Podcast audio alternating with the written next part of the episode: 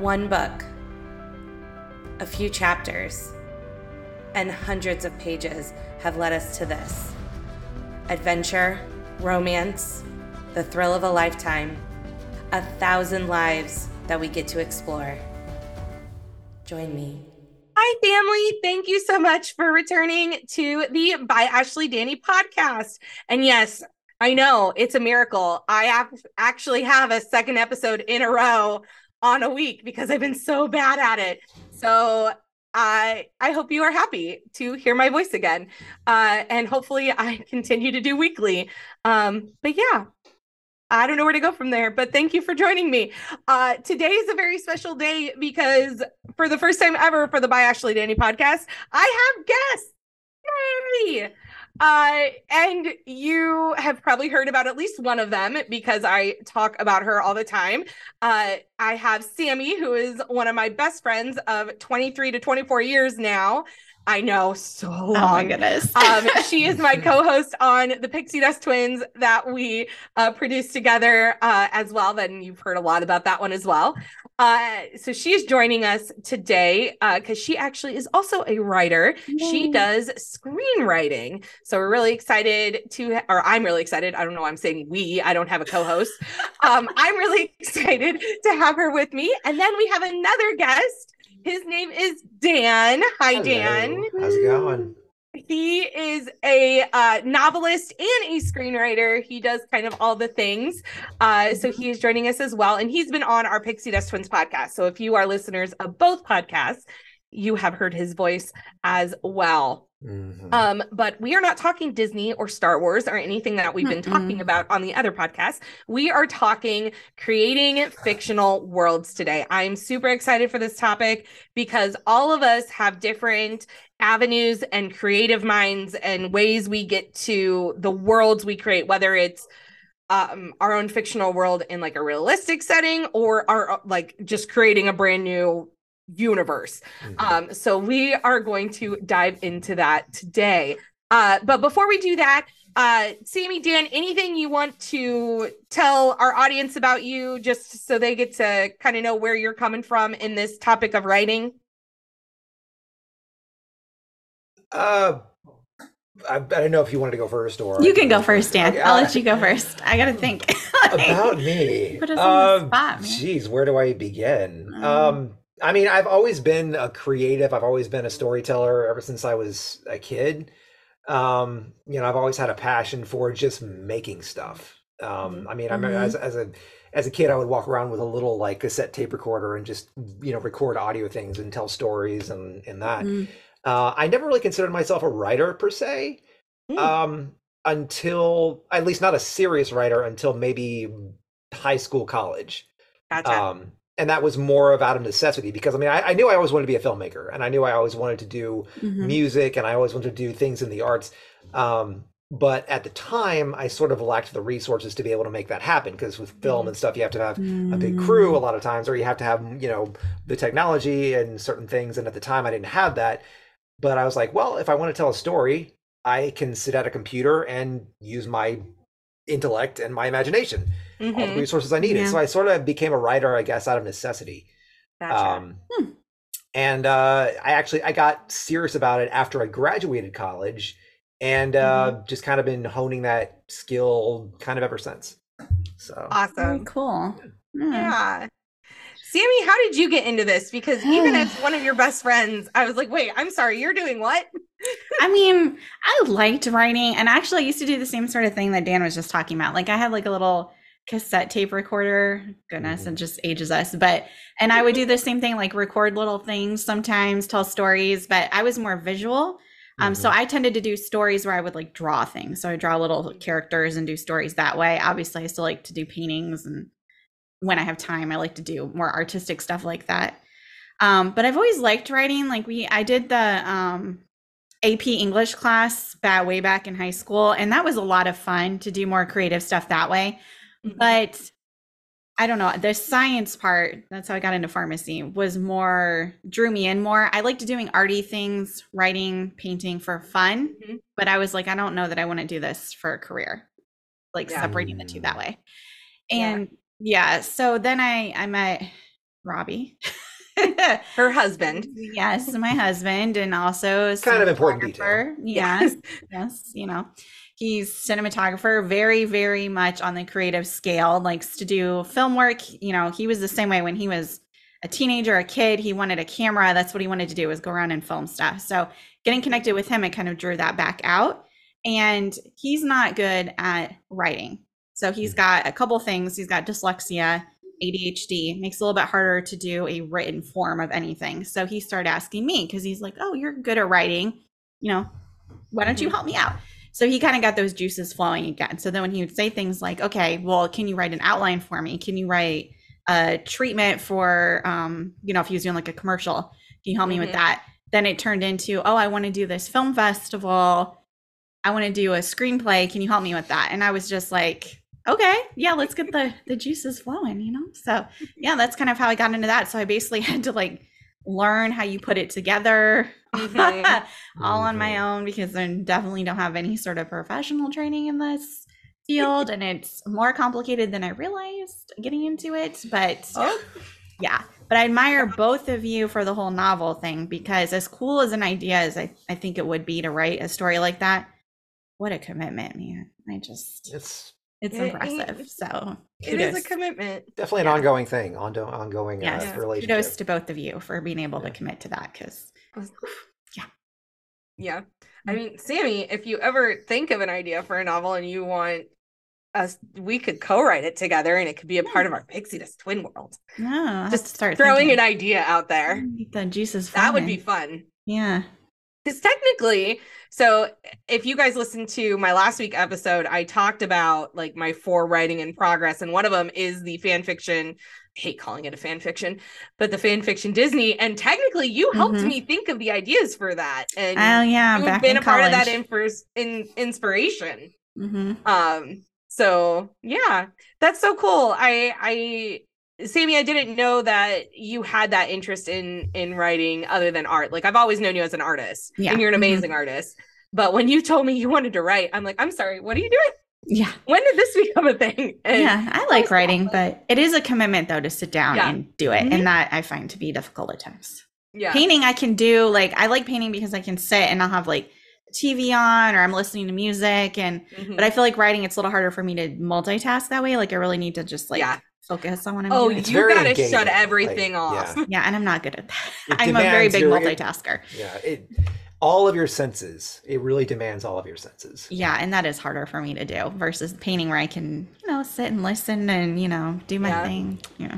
I think the only time I've had anything on in the background is when I do write my Disney fan fiction. I would put on a movie of maybe a character that I was writing about in there. Mm-hmm. Like you know, Sammi, you've read it. It's yeah. on a we you and I in the story go on different mm-hmm. adventures with different characters. So yes. like if we, I think when I was writing like the Jack Sparrow stuff, I had Pirates of the Caribbean on or something to help with like the Makes voice. Mm-hmm. Um, but that's the only time I've done that but yeah same with you dan when when you told me you had a novel that you were writing i remember my reaction was like wait when did you get into writing you i mean i knew you did screen because of right. different things but like novelists i'm like that's amazing this i mm-hmm. have friends who write other than myself because mm-hmm. for so long i didn't have anybody else like that um or you weren't sharing we didn't have that connection yeah. so i'm i'm really happy to have that connection with with both of you when mm-hmm. it comes to writing because it's it can be awesome. a very lonely a very lonely thing to do and if you mm-hmm. don't have a community or at least some even a small community to talk about it um it's it's uh it can get very lonely mm-hmm. for sure yeah, very mm-hmm. isolating for sure but Cool. So let's dive on into. I, I'm excited to hear about how you guys kind of create your your worlds in in whatever you're writing, whether it's novel, screenplay, short story, etc. Mm-hmm. So when starting a story, what do you use for inspiration to create your world? Where where do you go? Who wants to go first? I don't care. I'll go. It's okay, fine. I'll just do I feel like I usually go first, so I want to. I'll go. I'll go first for this one. That's fine. Um, so yeah, obviously I don't do the whole giant, you know, novel world. So for me, you know, the screenwriting. So the only thing I've really done so far officially is a horror movie. so, nice. but for that, we like to go back to we talked about whatever our favorite things from like classic horror movies, our favorite horror movies. Mm-hmm. So, looking at those settings, the stories they put together, we use a lot of references from Scream because that's one of our favorite movies mm-hmm. and the first one that I wrote. So, that's kind of like, you know, where I started there. The next yeah. one I'm going to be working on, which I've have notes, but I've not really done anything with it with with it so far um what i was reading when i was trying to get more like ideas they were like okay if you're going to write a, a, horror movie write about what scares you personally and i think that all goes back to like your personal emotions mm-hmm. which i mm-hmm. know from listening to podcasts and and whatnot that that's really how you tell the best story is when you tap into your own emotions so i didn't even think about yeah. that for something like a horror movie but i'm like okay yeah there are definitely things out there that freak me out mm-hmm. so go go there so that's what i'm trying to do for the the next thing i'm gonna gonna actually work on um but i really like things that reference real life too you know and basically what mm-hmm. i was mm-hmm. saying to tap into those yeah. real emotions so that's kind of the inspiration is like real life and then works that i've seen visually that mm-hmm. appeal to me that i like little bits of so you use that mm-hmm. not as a copycat but as your inspiration for when you go to create your character yeah. and your setting so yeah awesome nice don't traumatize yourself. That's a little yeah. on that. I might. We're gonna see. I've I've used we'll that see. method when writing scary stories, and I had to stop writing. I couldn't even finish it. Like I was mm-hmm. a bit too much in a dark place for a little mm-hmm. while. Yeah, that's why I'm doing it very slowly over time. Take your time on that. I have plenty of time to do it. So that's dangerous. Yeah. Yeah. No, thank you. I got. We'll hop in and out of it. I will, okay. never, I will never jump into the horror world with you. I'm sorry. It's fine, and I accept that. Dan, what about you? Where do where do you go for inspiration? Where what do you use? Oh man, that's a such a big question. Like I mm-hmm. I know primarily yeah, no, no, primarily my go-to is usually music. Um makes sense. And it's not so much songs. I mean, sometimes it's like the songs themselves, but I tend to think more in terms of feeling. So mm-hmm. I get a specific feeling or an atmosphere or something from a song that makes me think okay how can i translate this feeling into a scene or mm-hmm. into a, a, a, city or a character or how characters mm-hmm. are interacting with each other or mm-hmm. their relationship or something like that um, so a lot of times if i'm feeling sort of dry or not really knowing where i want to go i'll be like okay how do i want to feel and then i'll think of songs that kind of go with that feeling and then i'll listen to mm-hmm. that song and just kind of like sort of put myself in this weird sort of transcendental meditative state where I'm just kind of mm-hmm. like feeling it and going with it kind of like my whole mind body connection and then from that I'll sort of start getting like images and feelings and visions of like okay I see this person doing this thing I see you know I I, I think in colors that's always kind of how I've been so mm. I'm like mm okay, so I think uh, I see a lot of red happening in this scene. So what would be red? Oh, uh, maybe a nightclub. Okay, there's a lot of red in a nightclub, or maybe a sunset. You know, so what is that? Is it a good set? Is it is a scary sunset? And uh, it's a lot of just kind of throw up then clean up. You know, belching up ideas mm-hmm. and then just sort of mm-hmm. organizing them again. Like, how can I make this you know work in such a way? Mm. Um, my it, it's funny when you mentioned like going to um, things that are your favorite things and looking for inspiration there. I do that, but at the same time, I I try to do it sparingly because my my biggest fear as a writer is like creating something that I'm absolutely in love with and then realizing it's a complete ripoff of something else mm. and then mm. having everybody see it except me. Yeah, so it's like I made this that. thing that I think is a masterpiece, and everything's like, oh, so it's literally the plot of this, and I'm like, so yeah, I, I, try to. I should probably do it a little more often, just because the fact is everything's copied from everything. That's you know? very true. Yeah. So it's mm-hmm. it's there's it's really inevitable. But um, yeah. So I, I try to be try to find a, an interesting line to kind of toe with that. Mm-hmm. Um, yeah. You know, other times I'll go to other characters that I've connected to, and like, okay, what about this character can I you know add to this thing? Um, yeah, it's it's really I, I really kind of work as sort of a sponge, like as, as sort of a mm-hmm. Cuisinart. Like I just kind of go around and just absorb as much as I can about everything. I mean, the world around mm-hmm. me, sights, sounds, smells, street signs, traffic mm-hmm. lights, whatever, you know, and just jumble it up in here and then kind of pull from an infinite resource of things and then just kind of see what mm-hmm. happens. Mm-hmm. So. Yeah. Very cool. Yeah, I heard like listening to you talk about what inspires you is I heard a lot of like you are very strong in imagery yes and and, Mhm. and makes sense how pictures make you like making words into pictures which i mean is what we do as writers we Absolutely. take words and we arrange them in a way where it's a moving picture that we can imagine in our brains and to me the best writers are the ones who create it in such a way where it you don't need a tv screen to see what is going on you can see it Mhm. all in your mind's eye yeah. um and that's one of my favorite things about writing and reading is is Mhm. is those moments um my i i was thinking about for myself i'm like what do i use for inspiration to create my worlds and i really think it comes down to the fact that and if i look at all my stories like my fiction stories i have some nonfiction stuff that i'm working on but um that's a even then that i have myself in that but i look at it and be like what kind of world do i wish i could live in mm-hmm. Mm. because that's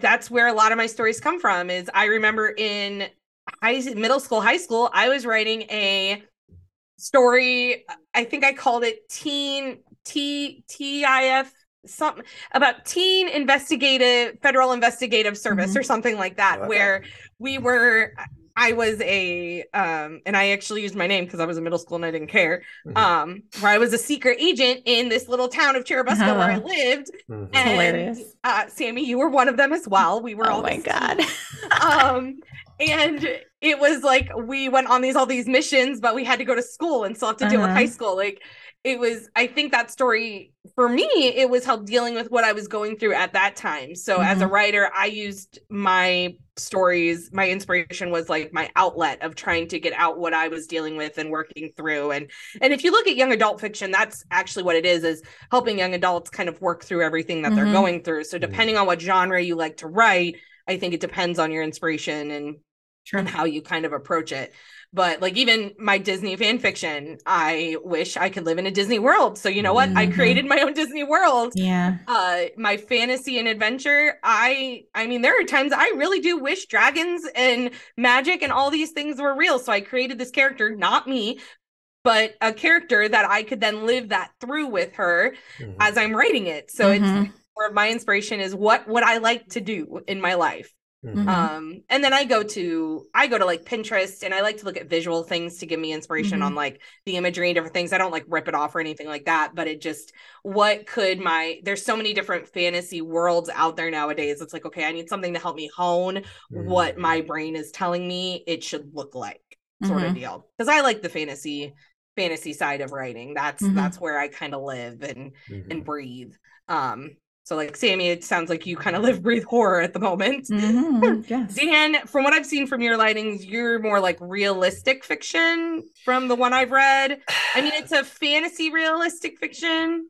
Like you're in Tampa, but you're not in Tampa. Right. The one you read specifically, yes. Yes. If you if you read the one I'm working on now, the dark fantasy, it's Uh-huh. a lot more uh ethereal. Fantasy. It's a lot very much more Fantasy and adventure Very and adventure. Yeah, yeah, for Yeah. sure.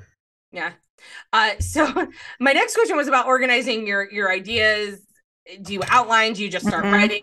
Mhm. Dan, do you just start writing? Because it sounds like you do. It sounds like you just kind of start putting everything on the page. Is that what you were saying?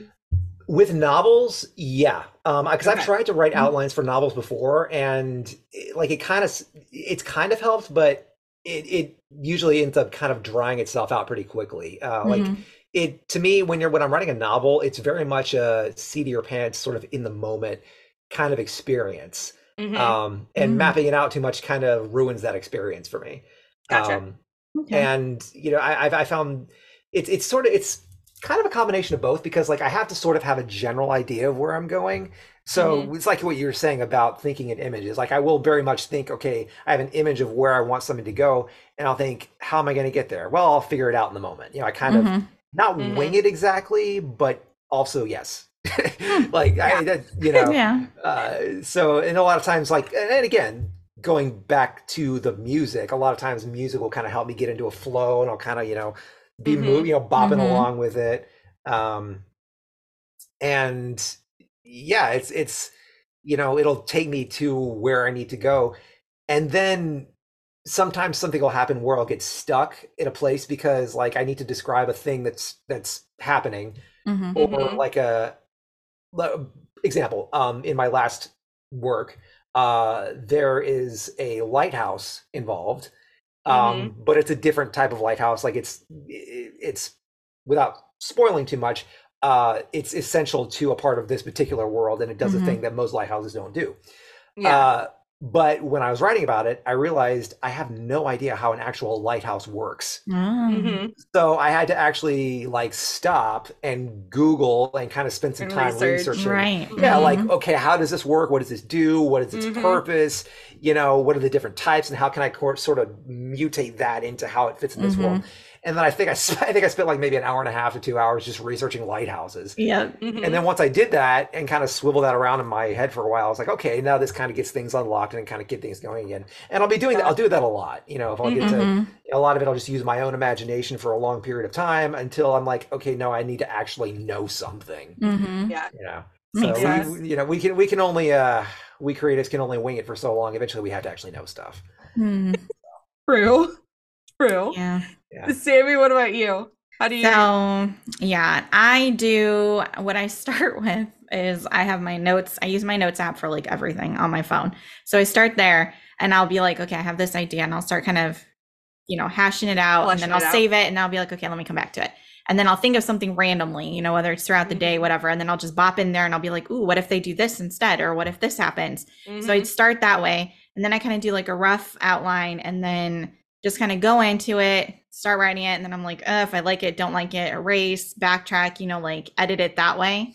Um, mm-hmm. So it's mm-hmm. like a rough outline that I do, but I do everything like digitally completely. Mm-hmm. Mm. And the hardest thing I think though for screenwriting, and we talked about this actually with Star Wars, is George Lucas. And I know Dan, you had said this so well last year when we were talking about him in the um the um original the I don't know if it's Phantom Menace or um, no, not Phantom Menace.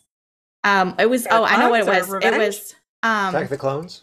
Uh, it was when he was talking about the sand. That's oh, what it was. We were talking okay. about yes, Attack of the Clones. So yes, um, when when he's doing his whole sand soliloquy, and we're all just like, "This is mm-hmm. ridiculous." Dan, you had said so well that like on paper, what George Lucas said, it would have read so beautifully, and it would have been perfect, and it would have made sense.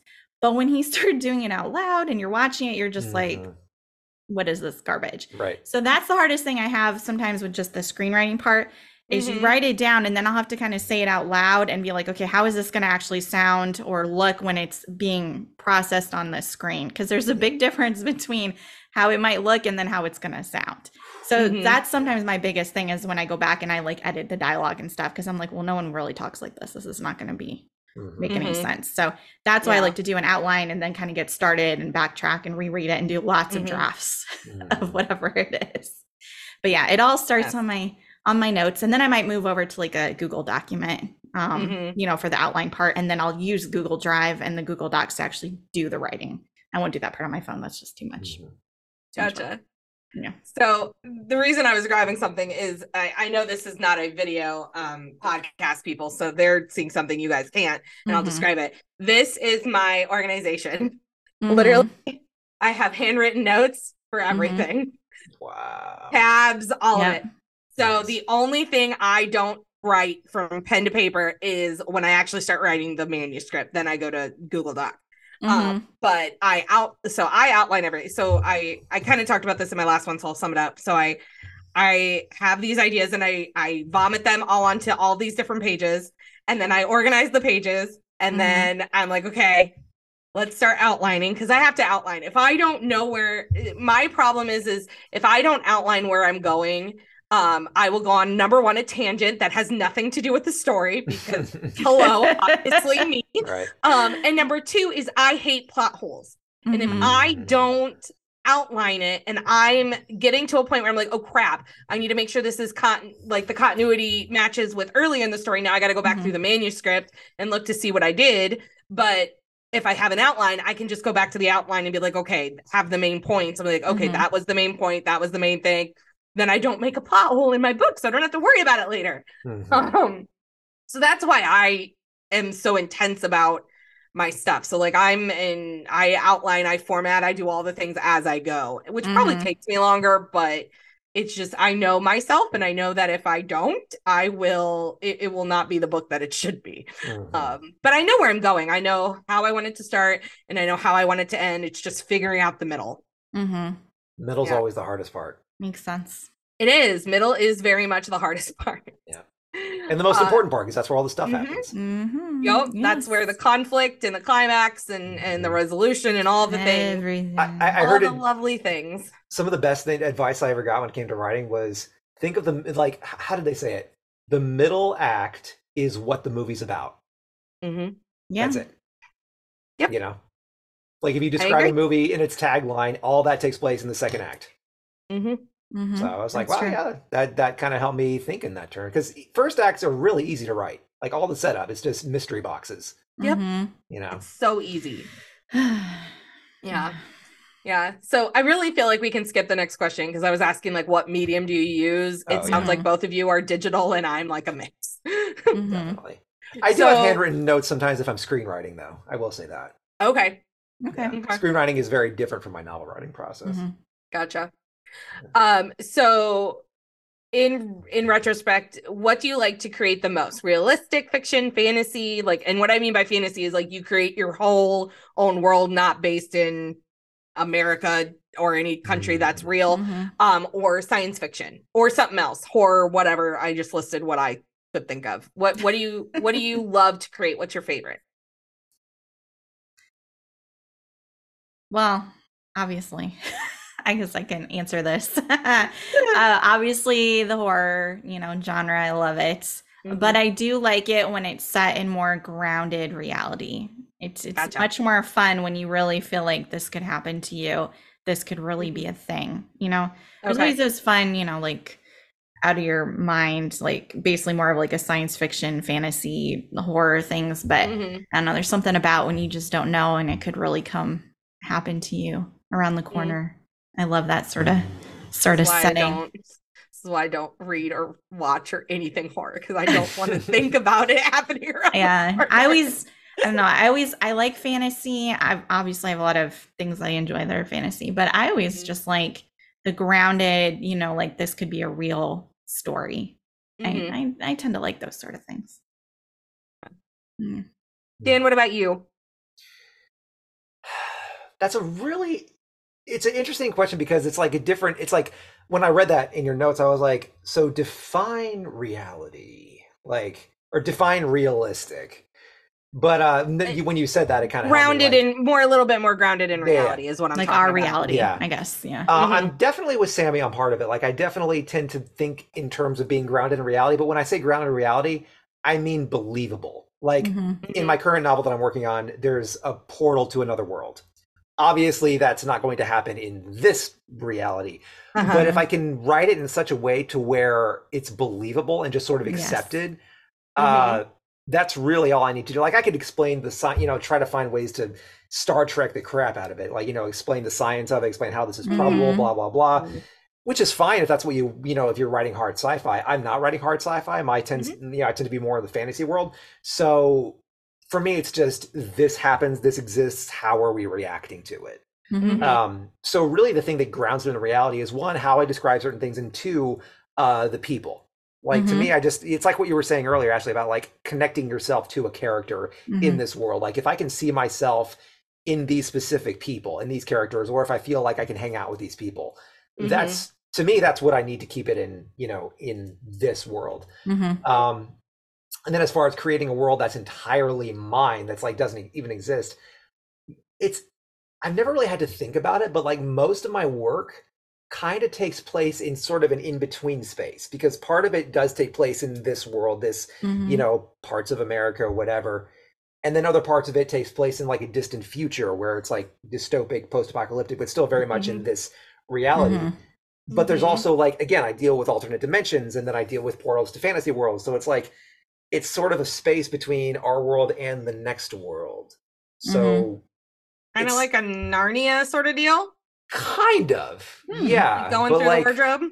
Yeah, yeah. That's cool.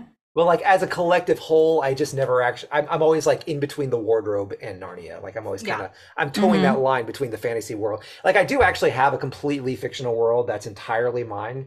Uh, I just haven't gotten to really fleshing it out yet. Um, mm. But there are several characters that are pretty that I, I do feel. Actually, I, I did create a whole mythology around it. I just haven't fleshed out like the history of the world itself yet. Mm. Getting there though. But yeah, so mm. that's kind of a kind yeah. of an ongoing thing for me. So yeah. Very cool. I'll always love creating my own fantasy world. Mm-hmm. I love it. I'm doing it right now. I mean, technically, technically it's a post-apocalyptic America, but it's not America anymore. Like some mm-hmm. events happen. It's never America anymore in the future. Like no. Mm-hmm. no. Well, and it's and it's kind of not a normal post-apocalyptic. Most post-apocalyptics, you go to like the zombie type, like mm-hmm. death, like Hunger Games, Divergent, desecrated, blah blah blah. Mm-hmm. Mine is different. Mine mm-hmm. is technology has died, and all there is is magic, and it's this like the world re- is reborn sort of deal. Mm-hmm. Um, and and we're there's an the whole thing with it. Um, but it is it's like they i do talk about Amer- like the old america the old mm-hmm. country sure. in the story mm-hmm. but it mm-hmm. was like thousands and thousands and thousands of years ago right um but i but it's still kind of my own world so i'm i'm loving creating it and creating the mm-hmm. history and mm-hmm. what what i'm what magic i think what the magic should look like what are the rules what are mm-hmm. what creatures do i think would actually come around if this would to ha- like if this was real and to happen and it's I don't know. I just love creating fantasy worlds. It's just so much fun to use that part of my imagination. Mm-hmm. I already live in reality. I don't need to talk about reality. I've, right, right. I've, tried writing yeah. stories. Like I tried a middle school series where it was grounded in a town that I knew. Mm-hmm. Um, I just couldn't get into it. It's just not my brain and how it mm-hmm. functions. Interesting. Yeah. Yeah.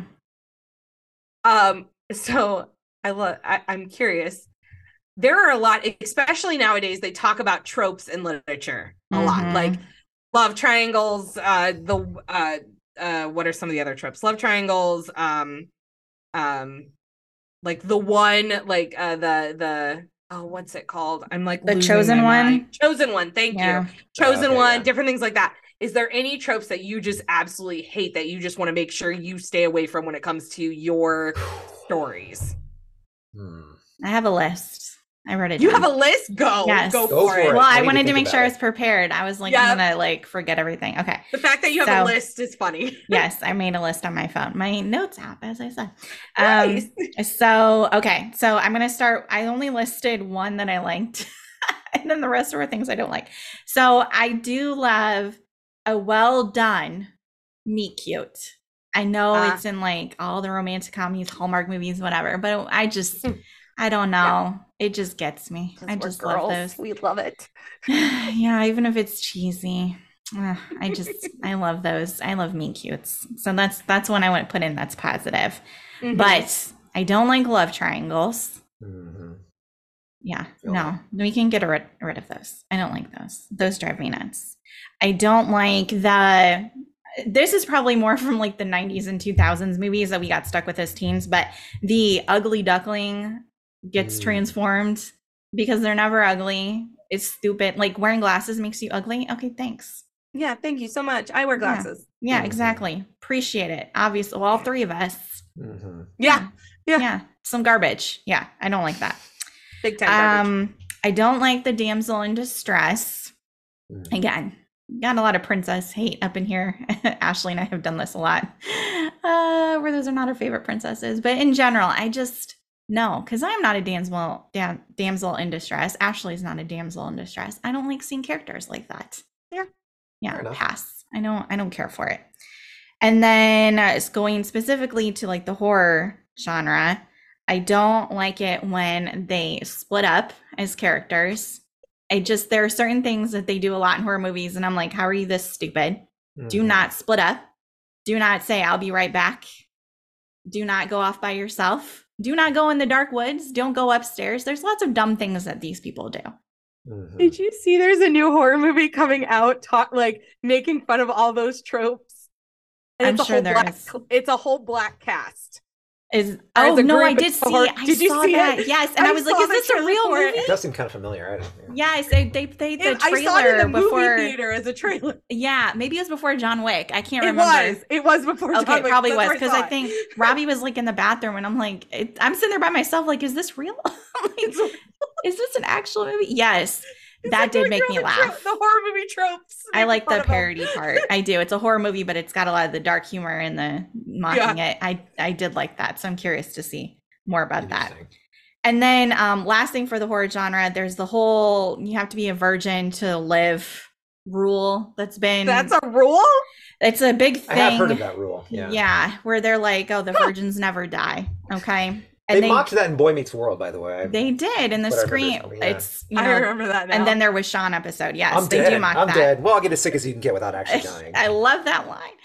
Um, but a lot of people in the horror community liken it back to Halloween from 1978 mm-hmm. because they were all getting it on and they died. And John Carpenter has even come out and he's like, no, I was not trying to make a statement that you should wait or, you know, the virgins are the only ones who live. I was not making that statement. This is just what happened because they're teenagers. Okay, stop. stop saying that I said this. Right. But it has it has stuck and they still reference it and make jokes about it even in horror movies today. But yeah, just it's one of those things that's it's funny, but it, I just don't like it if it's really used in the the story. I think that's funny. Yeah, hmm. that's a thing. Yeah. Mm-hmm. What about you, Dan? Do you have any? I, I really need to actually like because I'm probably aware of most of these tropes. I just don't actually know the titles, like what they're actually called. Like I've never heard mm-hmm. of the term. Like was it meet cute? The thing you said said earlier. I don't. Oh, you never heard of meet cute? No, what is that? Oh. It's like if you when you're watch, introduced um, to your your future love, and you guys like yeah. you run into each other at a coffee shop, and she spills her drink all over you and it's a whole thing. It's a meet. Okay, cute. okay, yeah, it's a that. meet cute. I can see that. Yeah. Um, all right, yeah. So yeah, I need to actually research what a lot of these tropes are, but the ones that come to my mind immediately. I say friends to lovers, but that also makes me a hypocrite because two of my main characters are friends to lovers. Except when I meet them, when we meet them in my book, they're already lovers. So, and they're going through some. Well, so it's a little bit more mm. realistic. You're not hashing out. You're not hashing out the trope. It's just. I'm not. I'm building up the. Te- so the tension's already there. You know. Mm-hmm. Yeah. So it's that's that's fine. Yeah, but I feel like a lot of friends to lovers tropes tend to be wish fulfillment. And yes. speaking mm-hmm. as a guy, I feel like it tends to be more for the guys, and I don't think that's particularly healthy. And that's mm-hmm. just you know, um, it's also that kind of goes along with the like it was you all along. You know that whole like nice guys finish mm-hmm. last it's a bunch of wish fulfilling nonsense, and yeah. I don't like it. Yep. Um, mm-hmm. you know, mm-hmm. and I there there there's a movie out that does that. It's not a book, but it's a movie called a uh, What If. It's got Daniel Radcliffe in it, and it kind of plays along with that kind of like, hey, I was your best friend all mm. along, and you really loved me, and not your boyfriend who's a great guy. He's just absent. Whatever. Anyway. Yeah. So yeah, I'm not not really a fan of that. Mm-hmm. Um, love triangles they're boring they're overdone uh mm-hmm. they're unnecessary you know i think and it's the saddest thing is that i feel like it's mostly like the like the twilights and the hunger games and like that things that the made teens. those things yeah teen stuff they made it mm-hmm. overdone well even back mm-hmm. in the mm-hmm. day like i saw that in like you know i don't know if you ever watched smallville but that was a thing you know the mm-hmm. you know mm-hmm. clark chloe versus lana and then i'm sure there were other you know one tree hill i think they had one yeah the oc they had one i'm sure dawson's creek probably had everyone one. had one yes all yes. the teens joey all joey the dawson and uh-huh. uh pacey Okay. Pace, whatever his name was. I didn't right. watch the Dawson. We I didn't it, either, but I know what the trope is. Listen, right. Ravi always calls it the Dawson River Kids, and then that's all I can ever think of when, when I hear it. So yeah. yeah. But no, well, I, I never watched the movie, but I never watched the show. But... Harry Potter. Harry right. Potter has a love triangle. Right has a couple love triangles. Mm. Harry Cho and and and Sparkly Edward. Cedric, sorry. Cedric. Come on, give him some respect. Cedric is not this stupid sparkly Ron and Lavender. Yeah, well, yeah. Yeah. And then you Lily, got the friends Lily, to Snape and James. Yes, and it, oh, and yeah. that still and that ties into the friends to lovers thing too. Mm. Both of those. Yep. Right. Yeah. Yeah. Hmm. yeah I, it's it's unhealthy like and I, I, think love triangles can serve a purpose it's just we've done, we've seen them so many times it's just overdone you know it's just it's yeah. done find a new trope i think because it's so ingrained in us because it's in everything yeah mm-hmm. like i so i restarted my novel that i showed you from my binder mm-hmm. i restarted it because as i i was rereading everything through and i realized i had like four tropes that are just so overused and I didn't realize I was writing it until I like read it and I'm like what am I doing? Lovers are. Tri- I, I I was starting a love triangle in it. I had chosen one in it. I had um what was the other ones? I had two other ones that I realized mm-hmm. and I'm like I got to start over. This cannot happen. Not four tropes in one book. Right. oh boy. Right. It's bad. Yeah. Um, are there um, any that you like? Yes, um, and I'll say this: I, it, it's actually a contrast to the friends to lovers. It's not enemies to lovers. I don't. I'm not really into that. Um, not against it. It's just not really my thing.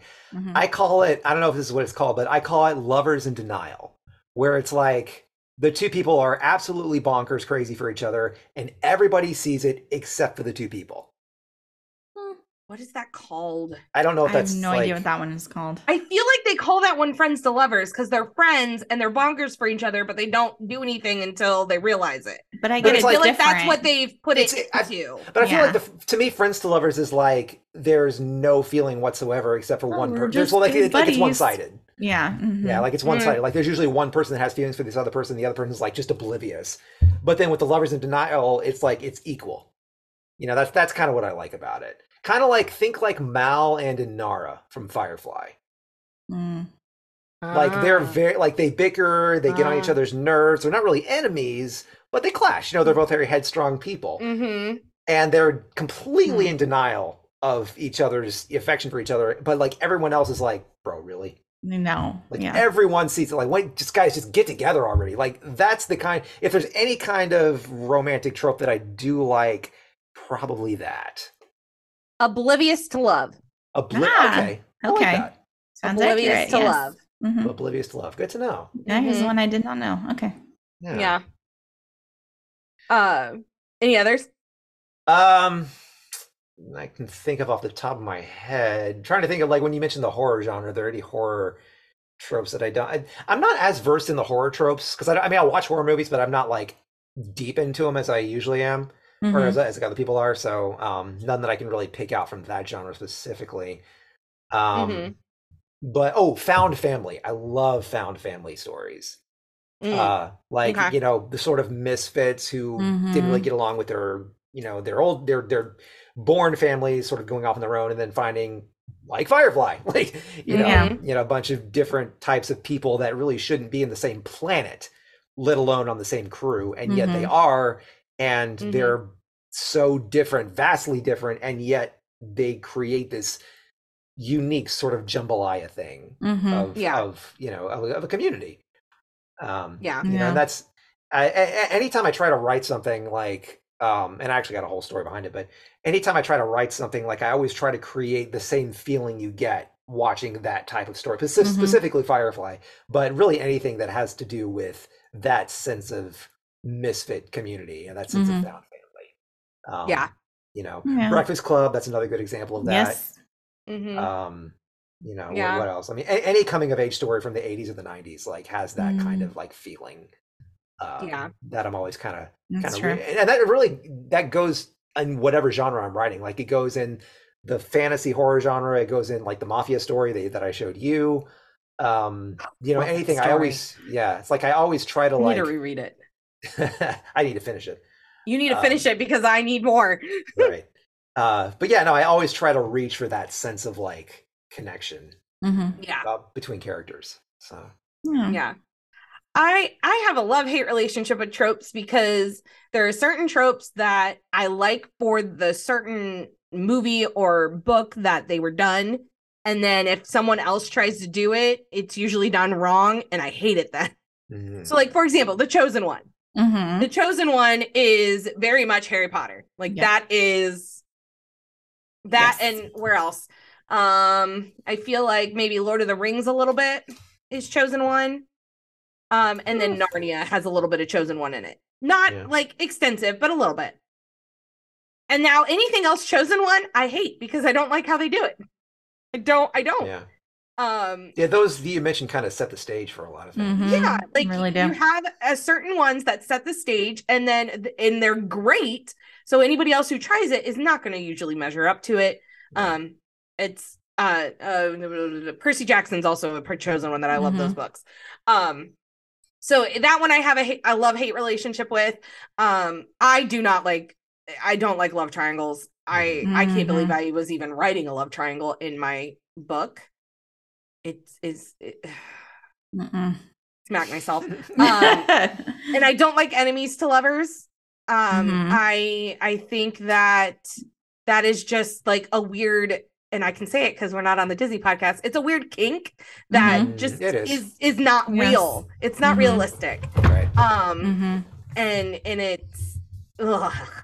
um I do not mind friends to lovers, and it's because I look at it differently than you do, Dan. Mhm. I see friends to lovers as sometimes like two friends that have always had some sort of feelings for each other or didn't Mhm. realize they had feelings for each other and Mhm. and and something happens where where it comes along. Um I don't like the whole one-sided friends Right. to lovers Mhm. uh because I it doesn't actually happen in real life because Exactly. I remember times Yeah. where I had feelings for a friend and he did not Mm-hmm. have feelings for me and it did not Mhm. end well Mhm. um we're not friends anymore and he's Mhm. married to somebody else sort of deal so it's it's that mirrors my life as well. yeah What happens? um so there's that um i hate the damsel in distress as well i i yeah. uh yeah i don't like the girl next door trope that we had in the 90s Mm, um, there was a lot of that. the girl next door was actually not the girl next door she wasn't an average girl she was Nope. the hot one and just they're trying to disguise her actually honestly all 90s um teen movies are really like i love them but i hate them at the same time because they're not Yeah. realistic Nope. All the girl Uh, next door high, all the girl next door characters from the '90s are like now the new like hot girl from today. Yeah. uh-huh. Yeah. just kind of Uh-huh. you know it Mhm. evolved. Yep. Unrealistic. um i what is the one that i the one that i usually do love all the time is the meet cute Mhm. um because i'm a girl and i'm girly Mhm. and um the uh I don't know if there's really a name to it. It might just be considered the chosen one. Like I said, I have a love hate relationship with that one. Mm-hmm. I don't know. Uh oh, I have a love hate relationship with prophecy trope as well. Like when you when the pro- when a prophecy comes around, because certain Mhm. stories I think it works and certain stories it doesn't. Mhm. Um, I know there's other ones. Like I was looking at this list uh, that I found a while ago. Um, the age old wisdom trope, the trophy wife, uh, Mm. cliffhanger trope, the mad scientist, uh, the anti-hero. Anti-heroes are interesting. There's a there's a right way and a wrong way to do anti. I was just gonna say Yeah. it depends on the story for anti-hero. Apparently, walking away from an explosion is considered a movie trope. Oh my goodness. It absolutely You know what? is. It is. absolutely is. is. Everybody does that. Oh my Uh, goodness. The teenage sidekick is a trope. Yeah. yeah. Uh, I mean, it it is. Yeah. You got a Mhm. lot of a lot of old uh shows have teenage sidekicks. Oh yeah, I get it. Yeah, Uh, Mhm. the bad guys wear black trope. All bad guys wear black. True. Uh, the reluctant hero, the one who didn't want to be a hero, is a No. trope. That one's I usually actually actually, like that one, one. I like. yeah, Yeah, I don't same. mind that one usually. I like that one. Yeah, but it definitely is used a lot. Yeah. Mhm. Yeah. Uh, let's see here. Size means power. That's just a thing, I think. Some of these I'm I'm like, really? Oh, men who spank women apparently is considered a trope. I don't know why. Oh, for like okay. That's called that's called kink. I was just like, I feel like I know what Yeah. kind of novel and or movie that would be in, but okay. Yeah. Um some of the Uh, tropes from your horror movie list is uh is in here. Uh someone wearing white and soaked in blood. Ooh, yeah, Kinda like that that a lot. The the having sex and getting murdered. Yep, Uh the women who run and fall down constantly. they put them in heels. Uh-huh. The heel breaks. That's they just funny to Oh my goodness. The Yeah. uh completely invincible villain. Yeah, I kind of like those trope. though. Yeah, I, yeah, I'm, not saying good that. or bad. These are just the Mhm. list. No, I I hadn't Gotcha. thought about those, but Yeah. that's one I like. I like the uh, invincible. the final girl, Ah, yes, yeah. mhm. the black person always dying first. Poor black people. That's yeah. a that's a It's a Yeah. bad trope, but it's there. it is a there. bad trope. It's there. Yeah, oh, it's they definitely just there. get- yeah, they poor people. It's uh, Uh, bathroom violence. There are a lot of movies that take place in a bathroom with True Lies, Uh-huh. Yeah. The car that won't start. Back to the Future. Just any of them. Just a lot of movies. I, I, I need to, to get away. Mind. Just ah, it's not starting. Yeah. The guns that are easy to shoot never run out of uh, ammunition. Ammunition until it's convenient. Mm, of course. Mm, yeah. True. Yeah.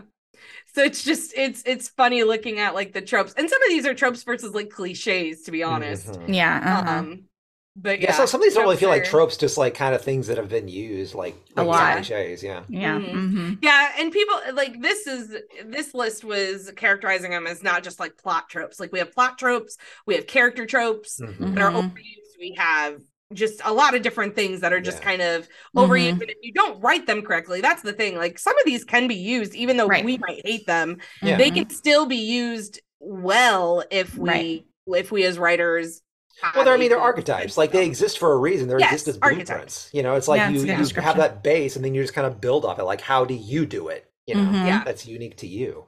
Mm-hmm. Yeah. Um, yeah. I, I when you mentioned anti-hero, like I was really thinking about like I'm a big fan of Wolverine, but like mm-hmm. most X Men fans are. Yeah. But Wolverine just slashing and destroying people and just being violent to me is pretty boring and gets boring pretty quickly. Mm-hmm. Yeah. Um, but Wolverine placed in a position where he has to be an empathetic leader, and that's so out of character for him. Like that's several tropes in one. Like that's anti-hero, but it's also reluctant hero, mm-hmm. and it's also you know it's a it's a bunch of different things. And to me, that is what's interesting because he's not any of those by nature.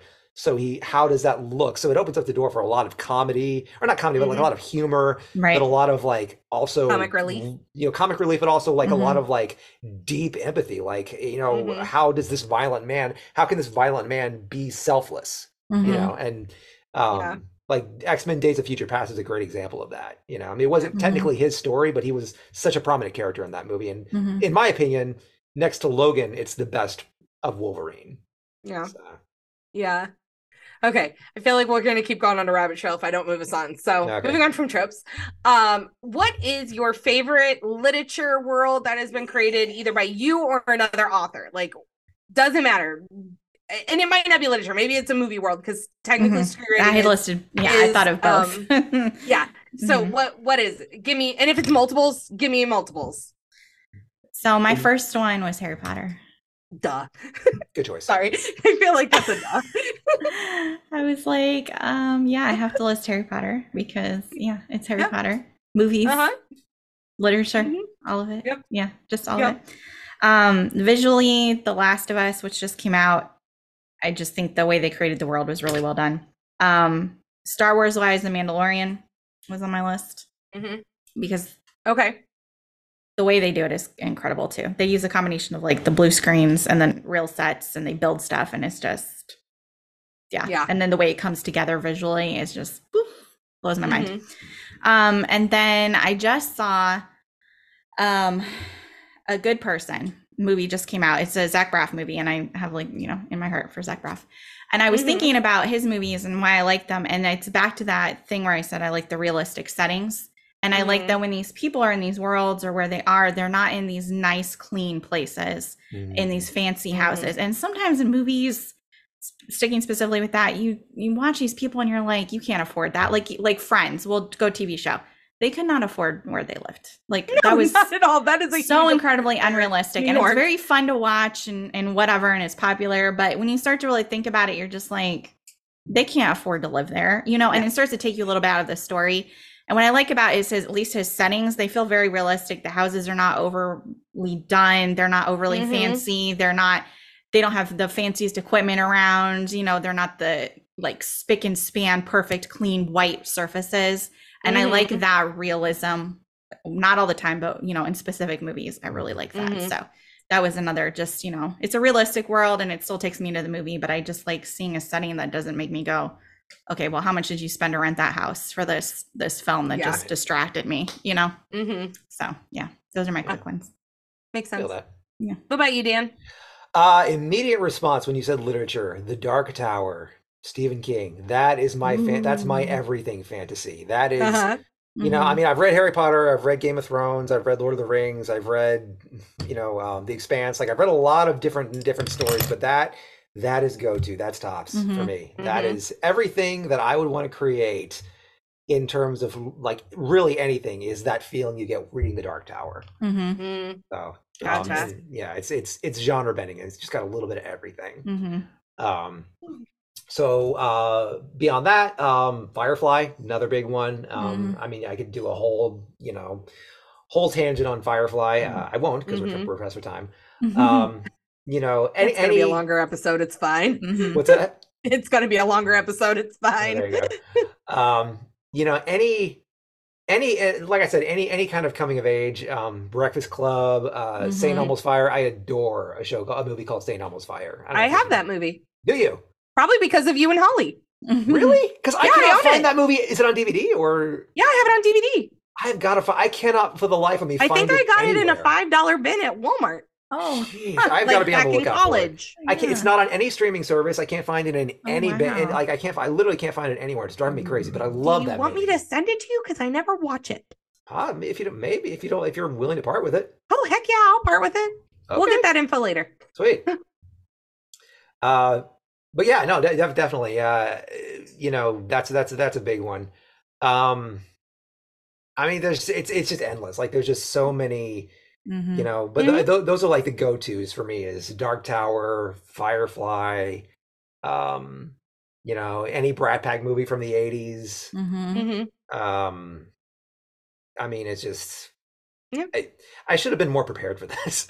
There's a lot more I could say. This is why I had to write That's stuff okay. down. I definitely well because like, like when, when, you were, I, I, tried to like write down my answers for some of the questions, and I was kind of like, you know what, I could answer this better if I just answered it on the fly. Mm-hmm. Yeah, uh, okay. Which most of it I did, but mm-hmm. um, let's be real. Yeah. This whole podcast that I do is pretty much on the fly. It's, it's winging it, winging it. Um, it's actually funny you mentioned uh, Zach Braff. Um, I have mm-hmm. a because we were talking about tropes, and uh, I have a. It kind of reminds me of the of, of Garden State. Like mm-hmm. I have sort of a love hate relationship with Garden State mm-hmm. because it's shameless, wish fulfilling manic pixie dream girl trope. They he does do that in that movie. Very, yes. very, very much so. Mm-hmm, with and, Natalie. Mm-hmm. And with Natalie, and as a young twenty something budding college student, I absolutely fell in love with it. As mm-hmm. a mid 20s guy who was like, this is not real and it doesn't happen, I hated mm-hmm. the movie. Now, mm-hmm. as a guy in my 30s, I can sort of see an overall like this is what the movie's really about. Like that was a trope that was used. Mm-hmm. Overall, the mm-hmm. movie is really just about facing mortality and coping yep. with mm-hmm. the uncertainty of life. She That's just happened. Favorite you know, thing. Mm-hmm. It's very everything I've seen from Zach Braff is about that, and he yes. does it. You know, you know, he's a very existential, very interesting. Man. He he certainly is. yes, I know. Going into his movie, I'm like, oof, be prepared for some emotions. Okay, right. I got it. Right. But at the same time, every time I watch that movie, I feel this sense of like, eh, not satisfaction necessarily, but like a, yeah, I really got something out of that. Like that mm-hmm. was a mm-hmm. really, you know, that was really a deep and good look at, I agree. You know, how life is. Yeah. It's one um, of my favorite movies. Yeah. Yeah. So, um, yeah, I think that was, you know, a, a really, you know, well done. And any, any kind of movie like that. Um, mm-hmm. I agree you know mm-hmm. uh this one's trippy but uh darren aronofsky's the fountain are, are either of you familiar with that one Mm-mm. i've heard of it yeah oh my gosh that one changed me that's one of those like if you're on a spiritual quest of just questioning existence itself mm-hmm. i want to put you in a place where you're just like whoa mm-hmm. there's oh really there's really no other way to describe it it's just like whoa mm-hmm. okay so yeah i throw that in there mm-hmm. It's got Hugh Jackman in it too, so it's just going to be automatically good. No, of course. Yeah, Hugh Jackman and Rachel Weisz. So yeah, uh, uh, you're yeah. automatically going to like it. Mm-hmm. Yep. Yeah. Hmm. But uh, I would, I would, very artsy, very artsy film. Mm-hmm. Gotcha. Uh, which again, it's Darren Aronofsky, so you know, he's the guy who did Requiem for a Dream. Mm-hmm. Oh, and okay. um, yeah, yeah. Um, what else did he do? He did a lot. Um, and then another movie is called of his called The Wrestler, which is really good as well. Yeah. Um, hmm. so okay. yeah, yeah. My I mean Potter's at the top of my list. Star mm-hmm. Wars is at the top of my mm-hmm. list. I love that world that George Lucas created and and what other authors are creating. I've been reading a lot of Star Wars books and mm-hmm. and Batuu that was created at Disney World and now yeah. that they actually have a book like there is a book about a two books about stories in Batuu and mm-hmm. I love the world. I love it. Um mm-hmm. it's just it's amazing. Um I love the world of of Percy Jackson. Uh, I because it's mythology. It's one of my favorites. Mm-hmm. Um, what was the other world that I was gonna mention? Um, oh splintered so splintered is a world is a is a trilogy series it's a retelling of alice in wonderland in her thought of how it would actually go and how she creates wonderland um in her story i want to live there i want to yeah. go there it's not the creepy um it's not the hallucinative thing we know in disney but mm-hmm. it's just oh it's my, one of my favorite trilogies I want to reread it at some point when I get a chance, but I have way too many other things to read right now. Mm-hmm. Um, and then uh, there was other one other one I was going to mention. Oh, one that I have created that I absolutely adore and wish I could live in is the world I created with the Disney fiction. Yeah, I, I made all the parks. This is never it's never going to get published unless like I I become an author and they pitch it to Disney. But mm-hmm. I pretty much made the Disney parks real places, and and nice. all of it's real. Mm-hmm. Didn't they do uh, something like that in like a video game or something like that? I feel like I heard something about, or like a series of books somewhere. Mm. I feel like they have did they have Kingdom Hearts, yeah. Which right. again, I did this before Kingdom Hearts. sure enough. I hate that. There are certain stories that I've written or short stories I've written, and the next thing I know, I see it on the screen like two day, two months later or whatever yep. later, and I'm like, oh yeah, I had that idea. I got a whole theory on that too. Uh, yeah, because I've had that happen to me too, and I've known other writers that's happened to as well. Yeah, I'm like, mm-hmm. where did that? I didn't even put anything out for this. Like, I, there's mm-hmm. nowhere you can see it. Um, because it wasn't even in the cloud when I was writing it. It was on mm-hmm. my desktop. Mm-hmm. Um, but anyways, um, what was I saying with it?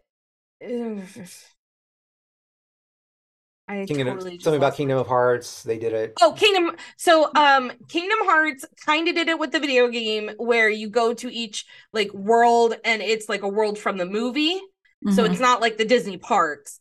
Um, then there was Kingdom Keepers, which was a Disney series that um it took place in the Disney in like real life Disney parks. There's like they were virtual characters and like the villains were real and they only came alive at night after everyone left sort of deal even though no we know no one turns off the lights at Disney, so I don't know where they got that idea. But um so it's not exactly what I wrote. I mm-hmm. wrote like the the two main characters which is me and Sammi um mm-hmm. we get transported from our real life world like we're we we're like these young kids that are on vacation with our families and we get lost in the woods of the Fort Wilderness and mm-hmm. find this random fountain and she throws in a penny and next thing we know we're in a separate yeah. universe where the parks are actually real and were raised by the Muppets.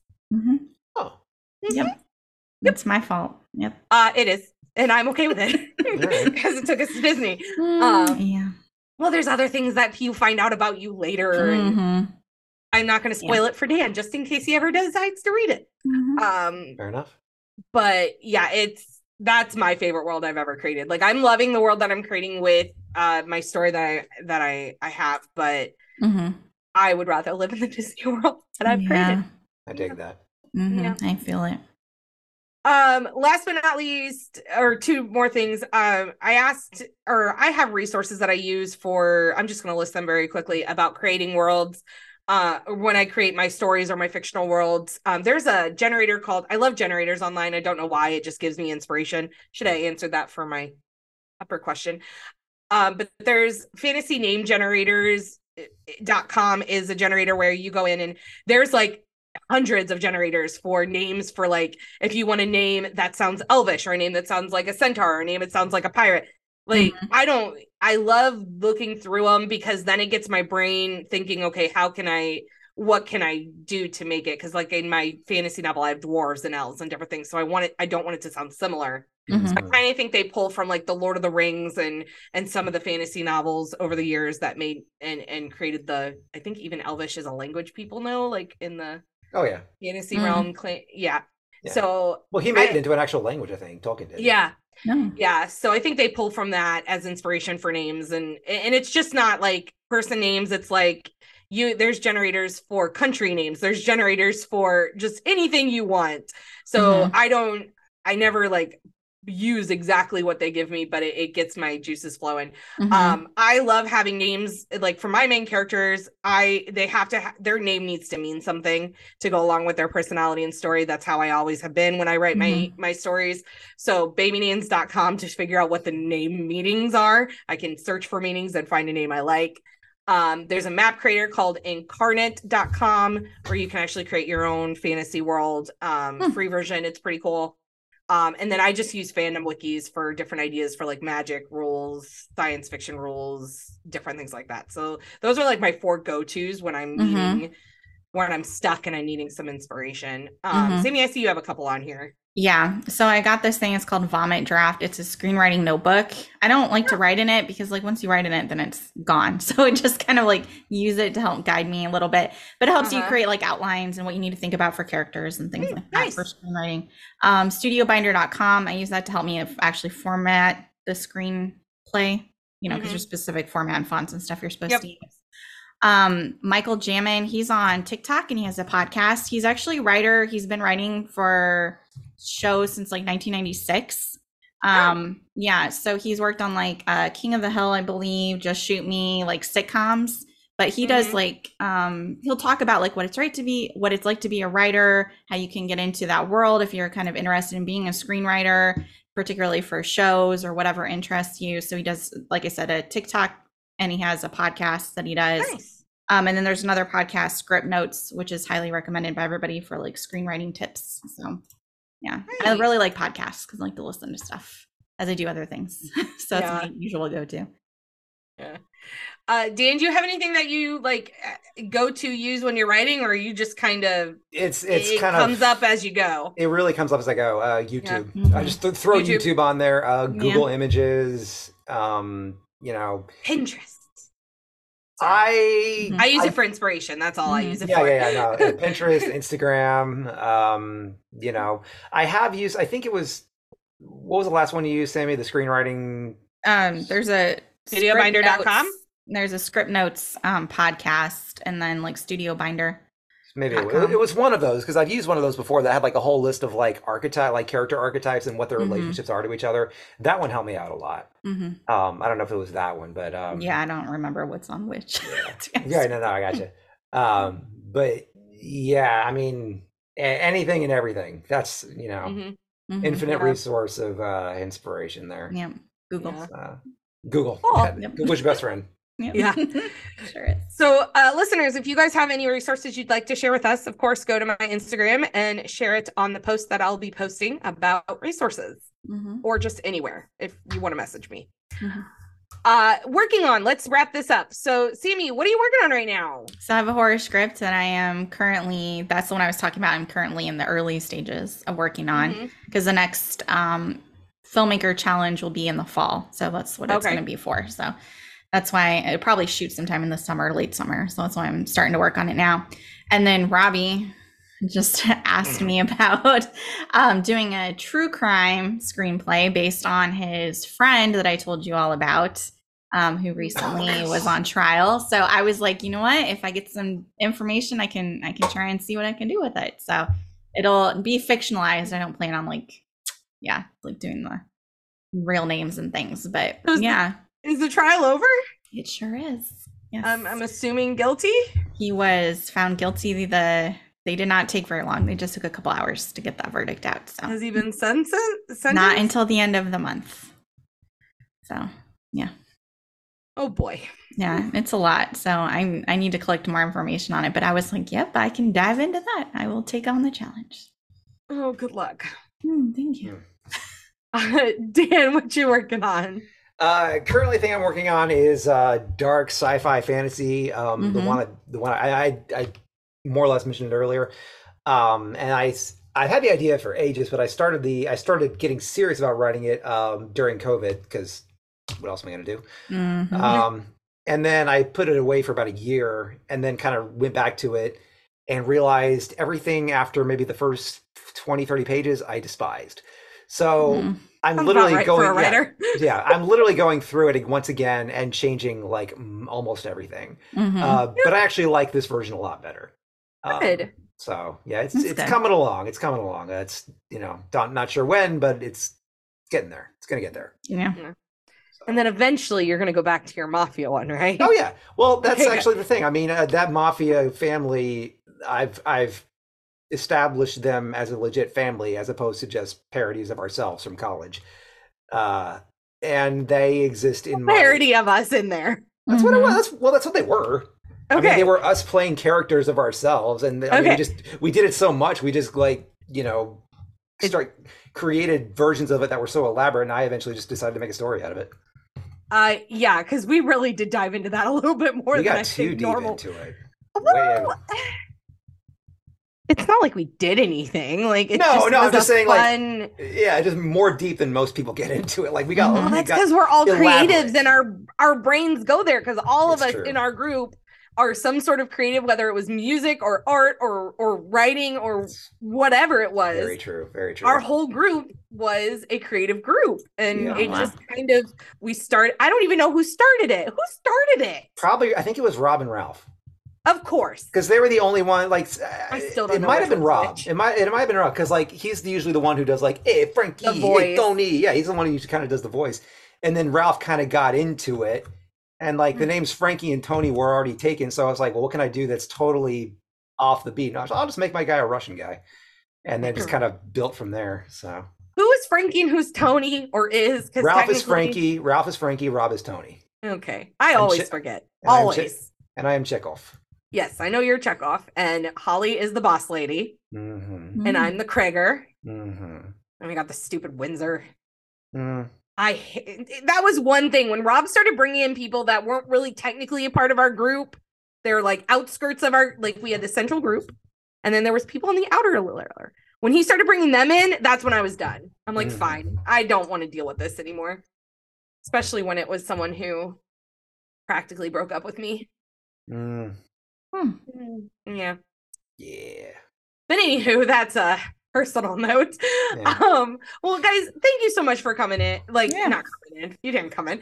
Thanks so much joining me on my podcast and being my very first guest. Yay. Um, I hope that uh, my my listeners out there, my my writing fam who's listening in, enjoyed it. If you have again anything you want to share, maybe it's your favorite trope or trope you hate or something you're working on, I'd love to hear about it. Um, again in the writing community we need to be here for each other um i do mm-hmm. just want before i wrap up uh do just want to do a quick check-in i gave a goal last week that i'm going to spend an hour hour to two hours each week once a week writing because I've been doing a poor job of it. Um, mm-hmm. I haven't done it for this week yet because I'm recording a week ahead of time. I'm doing it today after I get off this podcast. So I'll hopefully have that i should have that completed by this point mm-hmm. um, and then next week we are going to be talking about should you worry about the technical should you worry as you're writing your novel about grammar formatting all all the different things. We're going to dive into that a little bit um, because there are i've known people uh, doing conflicting ideas. Some people think you should worry about your grammar and all the things and do editing mm-hmm. as you go. Some people think you should just put it on the page and edit it afterwards or send it to an editor. Uh, we're going to dive into that uh, or i'm going to dive into that uh, next week. So family i hope you enjoyed the adventure with me ashley dannie and my amazing guests sammi and dan. Join me next week as we dive dive into another story that will help you escape reality, if for only a moment. Bye, friends.